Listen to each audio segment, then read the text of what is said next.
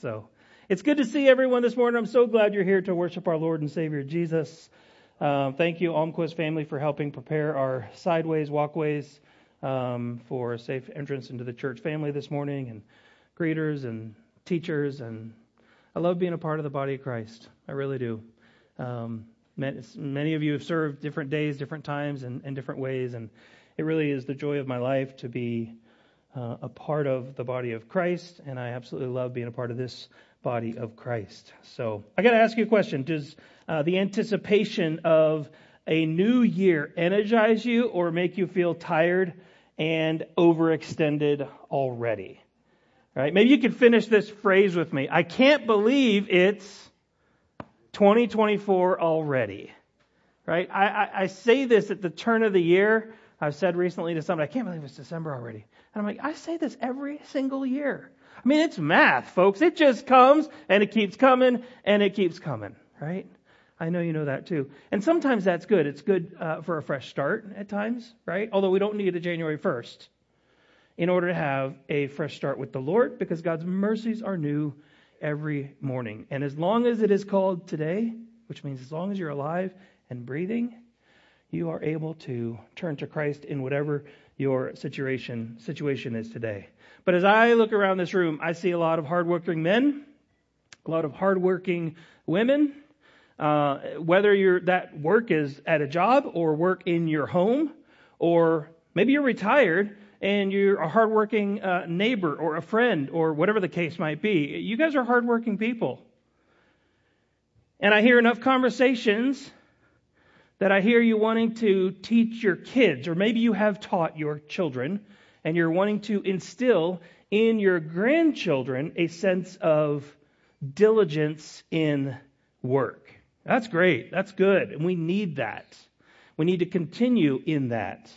Uh, it's good. It's honorable, right?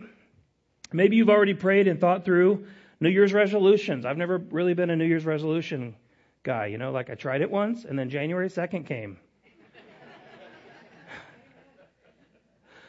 You know, it's true. It's true. Did you know that only 64% of New Year's resolutions last longer than the first month? Do you know that? You guys are like, yeah, I'm like right in that stat, right? And only 46% last longer than six months. Those are, that's pretty dismal. But here's what I would say. If you're a New Year's resolution person, great, that's fine. Pray over them. Give them to the Lord. Draw them from God's Word. And undercommit and overdeliver. Right? I, I, don't hear me. I'm not saying don't set high goals and don't work hard for things. That's not the message.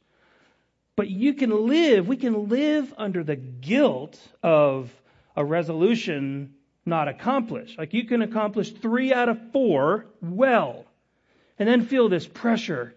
I'm a loser because I didn't get them all done. I would say if you made progress in those few, praise God. If it's to God's glory. Because, see, we can also set New Year's resolutions that have nothing to do with the Lord. They may be good things, good goals, but sometimes what's good gets turned into God with a lowercase g. In other words, many of the good gifts that God gives us, we can turn them into idols things that we love disproportionately or out of place in our relationship with the Lord. Right? Doesn't mean you lose your salvation because that's not possible, but doesn't mean that you don't get to repent and enjoy faithful walking with the Lord by his grace and mercy because you can. Over and over again, the Lord uh, beckons us to come home and just rest in him. And we can rest in him and work hard. We see all throughout the scriptures hard workers who rested in the Lord. So I'm not saying there's no win in setting goals, there's no win in trying to go after things, right? By all means, do it. But do it in the context of your relationship with the Lord.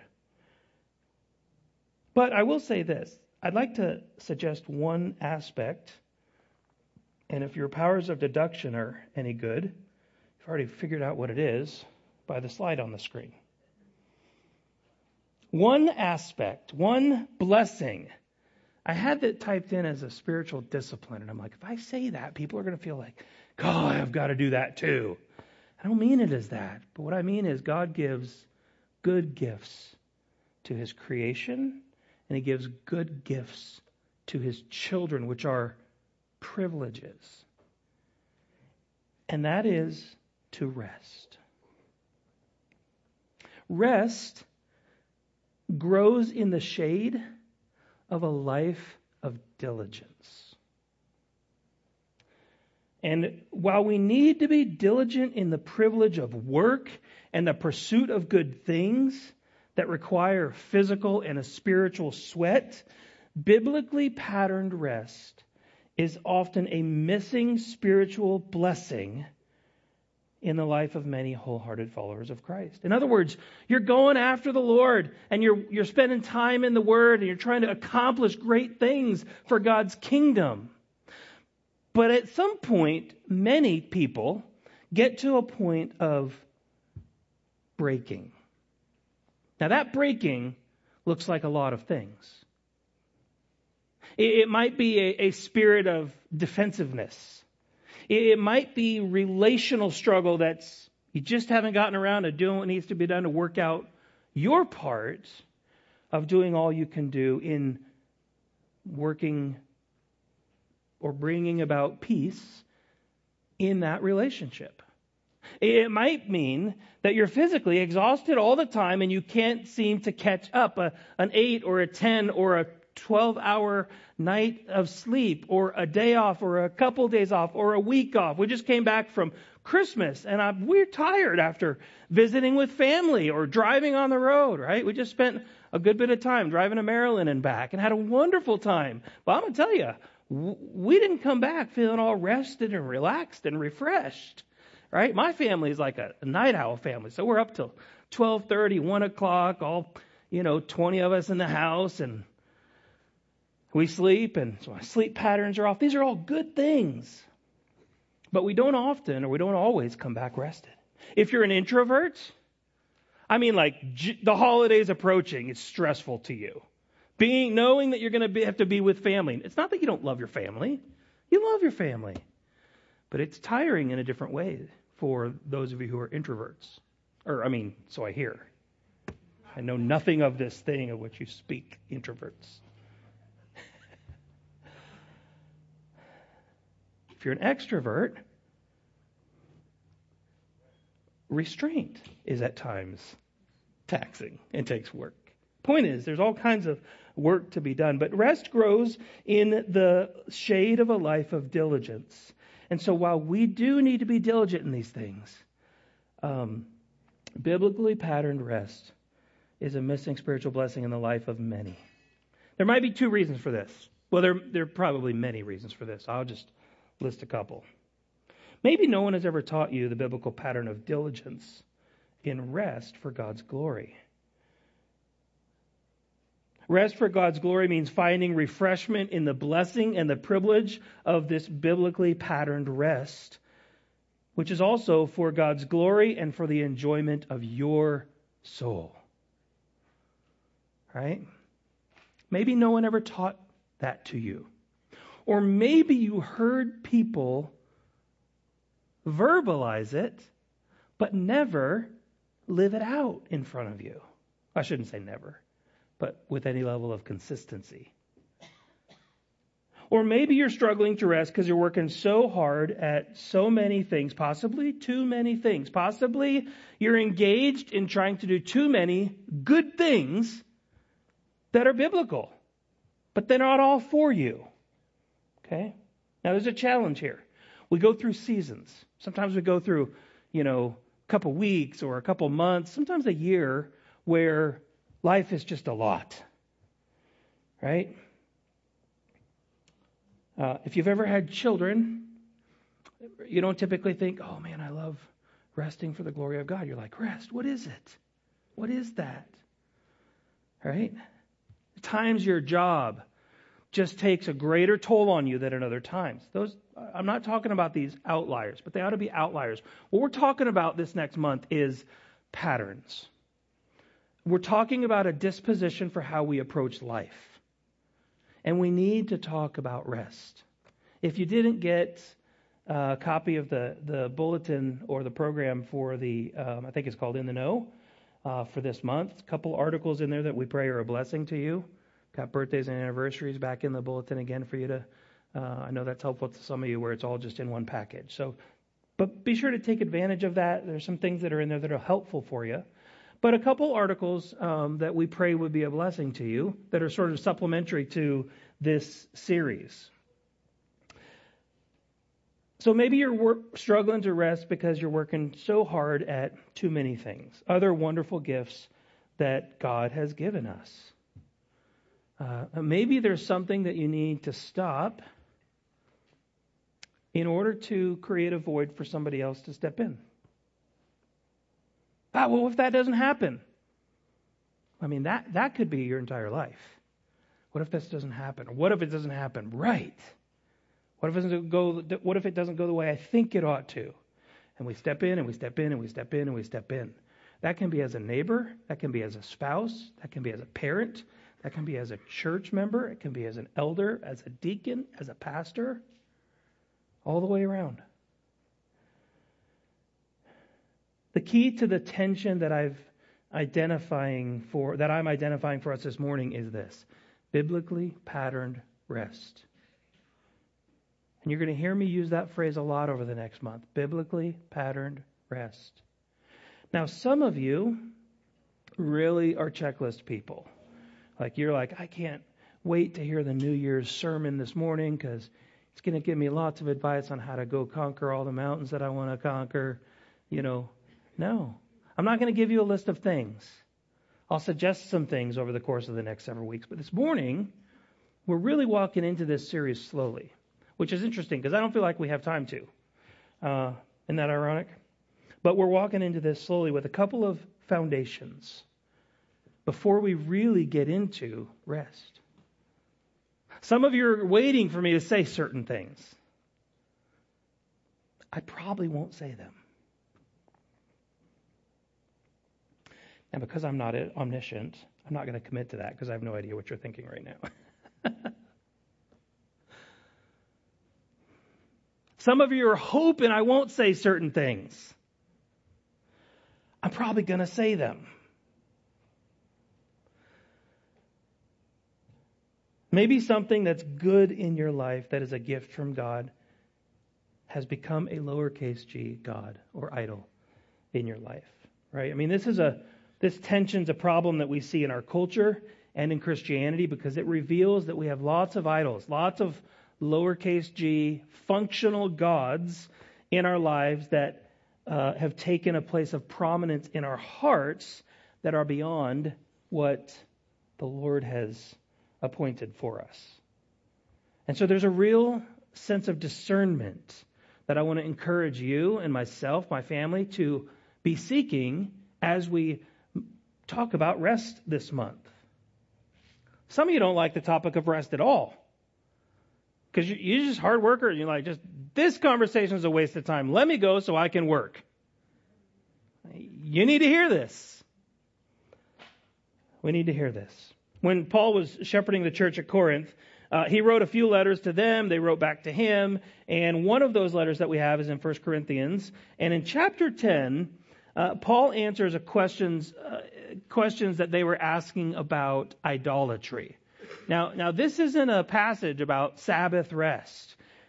This is a passage about food and idols and buying food in the marketplace and what can I eat and what can I not eat and they're kind of pointing the finger at people are getting frustrated, they're confused, they're like, how are we supposed to navigate this? And so he's addressing that main concern. Essentially, what he concludes is this as followers of Christ, have no part with the evil of idolatry, have no part of it. But since idols are nothing, the sin actually comes from whether we're entering into the worship of idolatry with the food that we're talking about with people. So, since idols are nothing, don't participate in the idol worship, but the food that has to do with idol worship really doesn't matter because God has given us everything as good. And so there's nothing wrong with the food itself. So eat whatever's sold in the marketplace and be sensitive to how your neighbor perceives your decisions. In other words, if you've got a neighbor who worships a false god and sacrifices a, using a, a particular form of food, and they're coming over to your house for dinner, you might not want to serve that because it might be confusing to them. But he doesn't give a list of certain foods. Or if you go over to their house, they invite you over and you're having a meal with them and that's what they serve. You know, if your conscience is clear, you can eat that. It's, it's no harm, no foul because it's not a idolatry worship service. That's the high level, 30,000 foot view of what he's getting at. Uh, but he's saying, here's the key, right? Be sensitive to how your neighbor perceives your decisions. Okay? But also don't let their weak conscience hinder you from living how God has called you to live and the freedom that God has given you uh, to live. So, so use wisdom. He says, all things are lawful, but not all things are helpful. All things are lawful, but not all things build up. So let each one seek his own good, not his own good. I'm sorry, let no one seek his own good, but, but the good of his neighbor. And so after a little bit more explanation, he concludes as he pivots to a new topic with this statement. So whether you eat or drink, or whatever you do, we're in the uh, whatever you do phrase. Do it all to the glory of God. Give no offense to Jews or to Greeks or to the church of God, just as I try to please everyone in everything I do. Not seeking my own advantage, but that of the many that they may be saved. Do you hear? I should finish reading this. Be imitators of me as I am of Christ. Do you hear? It's just gushing out of him. Everything I do is to live in such a way that others might know the grace of God in Jesus Christ that I've experienced and that I want them to experience. So if I'm having somebody over and uh, I'm getting ready to serve something that I realize might be a stumbling block to that person, I have the freedom just to say, I don't need to serve that. I'll just serve something else because God's made a lot, a lot of good food, right? If they have me over and that's what they're serving, well, that's fine. I'm not participating in the worship service with them, just eating as a gracious guest what they put before me. Why? That they might be saved. That our relationship that's being cultivated might lead to an understanding of the grace of God in Jesus and that they might repent of their sins and trust in Jesus Christ alone for the forgiveness of their sins. And so he says to the church, So imitate me as I follow Christ. So that's the aim. This is really a, a, life verse, right? Whether you eat or drink or whatever you do, do it all to the glory of God. And so, as those who seek to be wholehearted followers of Christ, we need to learn to rest in God so that we might learn to do everything for His glory. Wholehearted followers of Christ need to rest to the glory of God. Now, that might sound confusing. That might sound even a little bit of, a little bit off. Isn't rest laziness?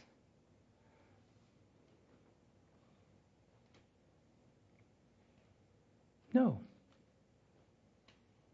God has given us rest. And so, as wholehearted followers of Christ, we need to learn how to rest to the glory of God.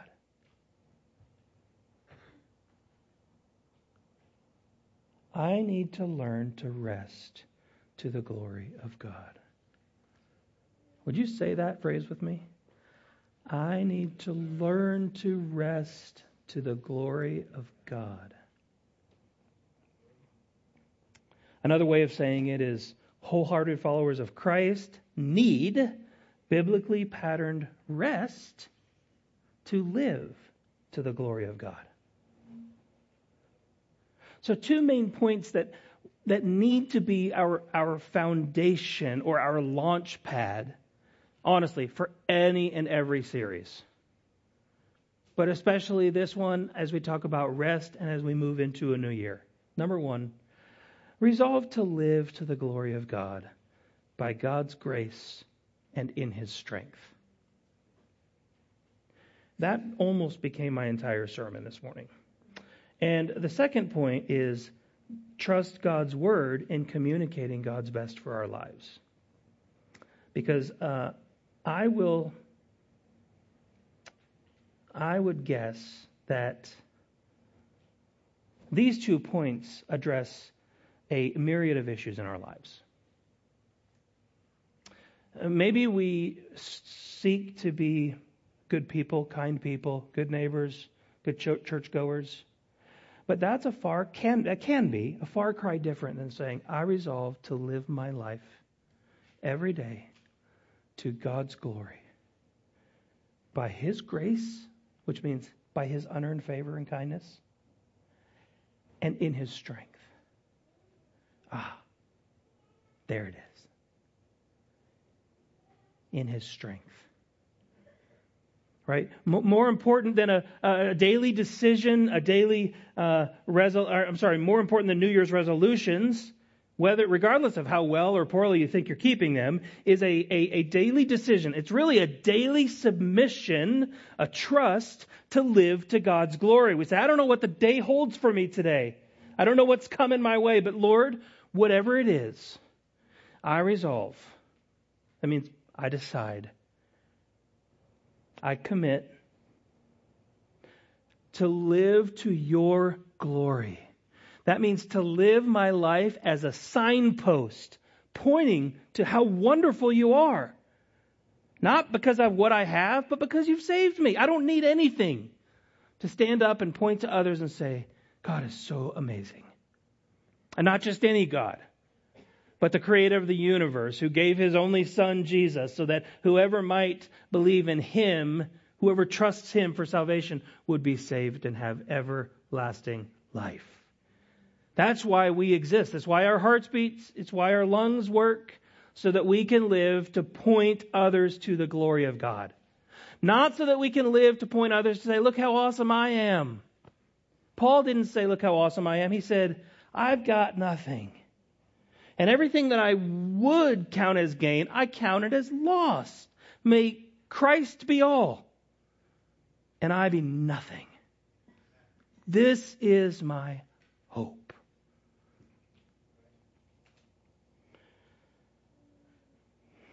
So we need a daily submission, a trust to live to God's glory. You can, you can almost I'm not going to commit fully to this statement. You can almost shut off the rest of the sermon. No, no, you can't leave yet. but but you can turn it off if we're at a point in the message and you say, I'm living for my glory.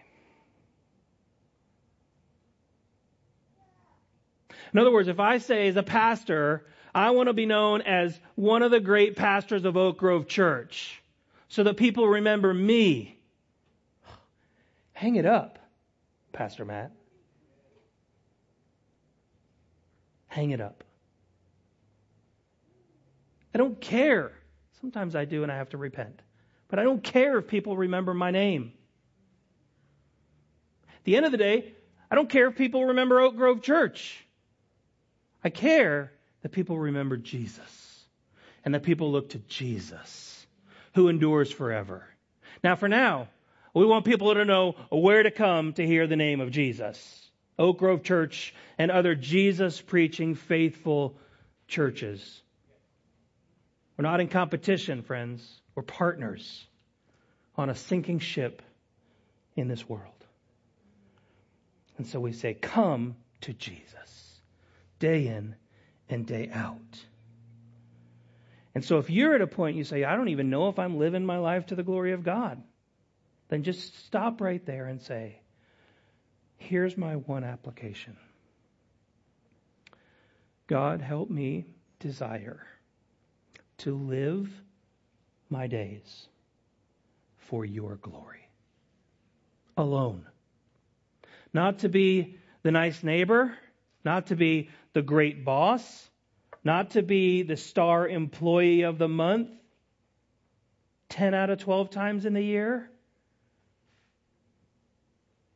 not to have awesome grades so that I get into the best college or get the greatest internship or greatest opportunity as a farmhand so that I can grow up in the trade and learn whether it's a trade or agriculture. Not, not to be the best, but to do my best for God's glory. There's a difference, friends, in seeking to be the best than seeking to do your best. And God has called us to seek to do our best for the glory of God. Whether you eat or drink or whatever you do, do it all to the glory of God.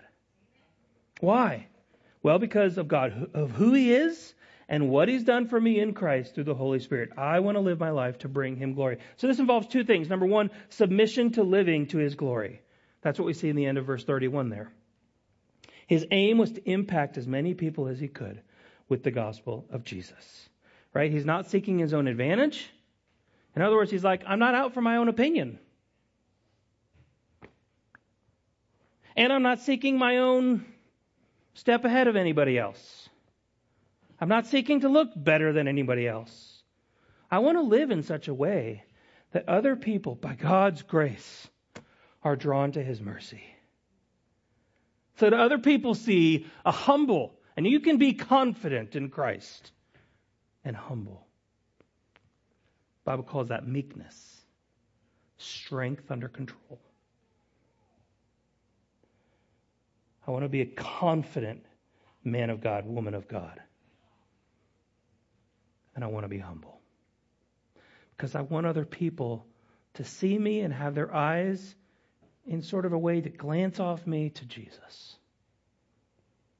To see what a wonderful God He is. But that means a submission to living to God's glory. And I want to tell you, you can do that as a five year old. You can do that as a 15 year old. You can do that as a 25 year old. You can do that as a 95 year old or as a 100 year old. There's something interesting uh, that we see. We see the same principle uh, elsewhere in Scripture. Exodus 20, verses 1 through 3. And God spoke all these words, saying, I am the Lord your God, who brought you out of Egypt, out of the land of Egypt, out of the house of slavery. You shall have no other gods before me. Now, this certainly isn't the only place we see this in Scripture, but God gives us a clear command no little g's in our life. Just one capital G. One God. There's, there's room for one God in our lives and no others. Well, I only have these little five kind of pet things over here. No, one. Well, but what about my husband or what? Nope. One. No family member? No career? No ministry service, nothing save living your life to worship and glorify God, your Creator, your Savior, and your soon coming King. This is a, a command to submit to live according to His will and His ways, which means living by His grace and His strength. So we submit to say, God, I want to live according to your will and your ways by your grace and in your strength. 1 Peter 4, when Peter is encouraging the church in much uh, tribulation and oncoming persecution, it's a tough book when you read through 1 Peter. And, in the midst of this, he says, hey, look, look, the, the, the end of all things is at hand. So be self controlled and be sober minded for the sake of your purpose. Did you hear that? For the sake of. He's not saying be self controlled so that you can get all your New Year's resolutions. For the sake of your prayers, which are the best thing for you and for the body of Christ. Be self controlled and sober minded. And above all, keep loving one another earnestly, since love covers a multitude of sins. Show hospitality to one another without grumbling. As each has received a gift, use it to serve one another as good stewards of God's varied grace. Whoever speaks as one who speaks the oracles or the word of God. Whoever serves as one who serves by the strength which God supplies, in order that in everything, there's that word again, God may be glorified through Jesus Christ. To him belong glory and dominion forever and ever. So, verse 10 highlights this principle for us using our gifts to serve one another as stewards of God's varied grace, so that God may be glorified through Jesus Christ. About a month ago, we did a brief series on biblical stewardship, on financial stewardship. Remember, I was talking about money, and you guys were like, Yes, I love this. Let's keep talking about money. Oh, I can hear the groanings. It's okay. Now listen, one of the things that we, the subtitle of the series was Cultivating Wisdom. It's almost like it could be the subtitle to this series on rest. Cultivating Wisdom. Or maybe Cultivating Faith. Cultivating Trust. Because as we learn to submit to God's will and ways, we cultivate wisdom. We cultivate, which means we, we turn over the soil of our hearts and putting the lowercase g's in their place deep down, or rooting them out, grabbing the weeds by their roots, the little g's by their roots, and pulling them out of our lives, casting it aside to be burned or sent to the dump. Why? Because we, we need nothing to get in our way of living for the glory of God. My uh, oldest son is learning how to drive. He's got his permit now, and um, he is doing such a great job. He's such a great driver, right? But he's 14 and a half, so he's he's such a great 14 and a half year old driver. No, no, no, no, no. I'm serious. I said to him one day um, after we drove to his school in Cedar Rapids, and I said, Braden, you did such a great job. Like, Dad, you tell me that every time. I'm like, because we're alive. no, no, no, I'm, I'm, not making fun of him. Uh, he does, he, he has done and he is doing a great job. He's right where he ought to be. And so sometimes we're driving and I'll say something to him like this. I'll say, okay, Braden, I'll explain this to you later, but right now what I need you to do is put on your left blinker, look over your left shoulder, and if you're able, if there's no car there, I need you to get into the left lane. Go. But that, no, later. I don't have time to explain it right now. The situation calls for me saying, do these three steps, but you're the one that's looking to see if there's no car.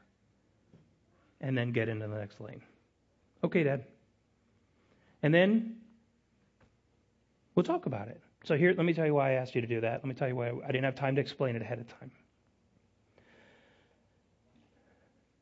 When, when God, who made everything, gave us His Word, you can trust that He loves you enough to say, I'm giving you my word so that you can hear what I need to tell you. Trust me. When we look to God's word in faith, it's a demonstration of our trust in Him. When we do not look to God's word in faith, it's a demonstration of our lack of trust in God. And every one of us, I believe, needs to hear that. So we need to trust God's word in communicating his best for our lives. To trust his word, you must trust him. That means you must believe that he's got your best interest, which is worshiping him first and foremost, always in mind. It's really not about our best interest. I think what I mean to say, because that didn't come out right either, I think what I mean to say is when we ask questions like, well, why do I need to do that? Well, because God is God and He's good. And so you should trust Him for your best interest, which is Him, and living for Him, and living to the praise of the glory of His grace. And He communicates how we're to do this through His Word. And His Word includes much about biblically patterned rest. Uh, lots of questions that are coming up right now. I know Old Testament and New Testament and commandments versus new commandments and Sabbath rest versus resting in Christ in our life. And so we're going to look at all those things. But I want to just, as I, as I wrap up in a minute, I want, I want to point out a couple things. Number one, in Exodus 20, verse 2, which we read a minute ago, God said, I am the Lord your God who brought you out of the land of Egypt, out of the house of slavery. I want you to see a pattern here. When God addresses his people, particularly in the Old Testament, he says, This is who I am. This is what I have done for you, which flows from who I am. Now, here's my word to you. And the implication is very clearly go do it. It gets explicit as he begins to give specific commandments. This is who I am. This is what I have done for you. This is my word to you. If you wrestle with this, listen to your conversation this week. I would almost guarantee, mark it down. You will say, or at least now maybe you'll catch yourself and be like, oh, I'm not going to prove it right. Maybe you'll think something along those lines. Like I do it all the time. I'm your dad, and I fill in the blank. Now, this is what I'm telling you to do. Right? What's implied in the conversation with my son and I as we're driving is this I have given you the lives of your younger brother and your mom and me and you. Now, right now, I need you to turn on your blinker and look over your shoulder and get into the left lane if there's not a car, which only you can see better than I can right now. Now, that part doesn't translate over to our relationship with the Lord, but see where I'm going. Now, please, when you're ready, quickly go. Okay, Dad. But I don't have to explain all of that to him because he knows, because we have trust. This is who I am. This is what I've done for you. Now here's my word to you. And so throughout his word, God has said, This is who I am. This is what I've done for you. Now here's my word to you. So over the next several weeks, we're going to talk about biblically patterned rest, which involves at least three things. Number one, salvation rests in Jesus Christ. If you're not a Christian, you, you, you can't rest in Christ. You're, you're going to struggle. You're going to toil your entire life. And you'll waste your life when you could have salvation and rest from your own righteousness, righteous efforts, which are not righteous. Salvation rest in Christ. Spiritual rest from the cares of this world because we're trusting in God's sovereign goodness.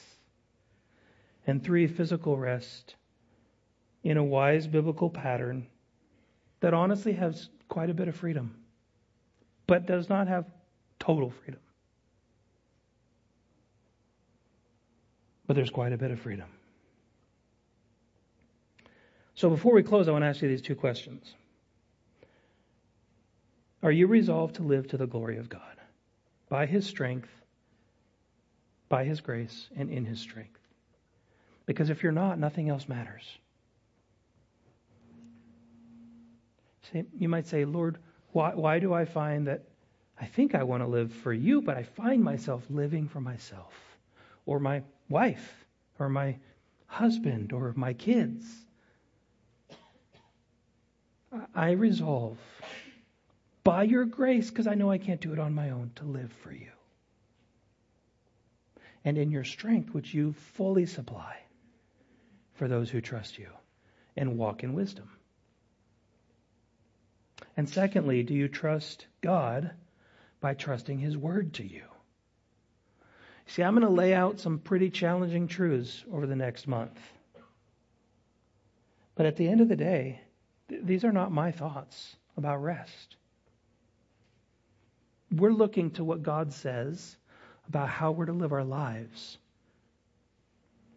in the shade of diligent work, but learning to rest, biblically patterned rest, for the glory of God. Ask yourself those couple questions. Am I resolved to live for God's glory? And, and do I trust God by trusting His word to me?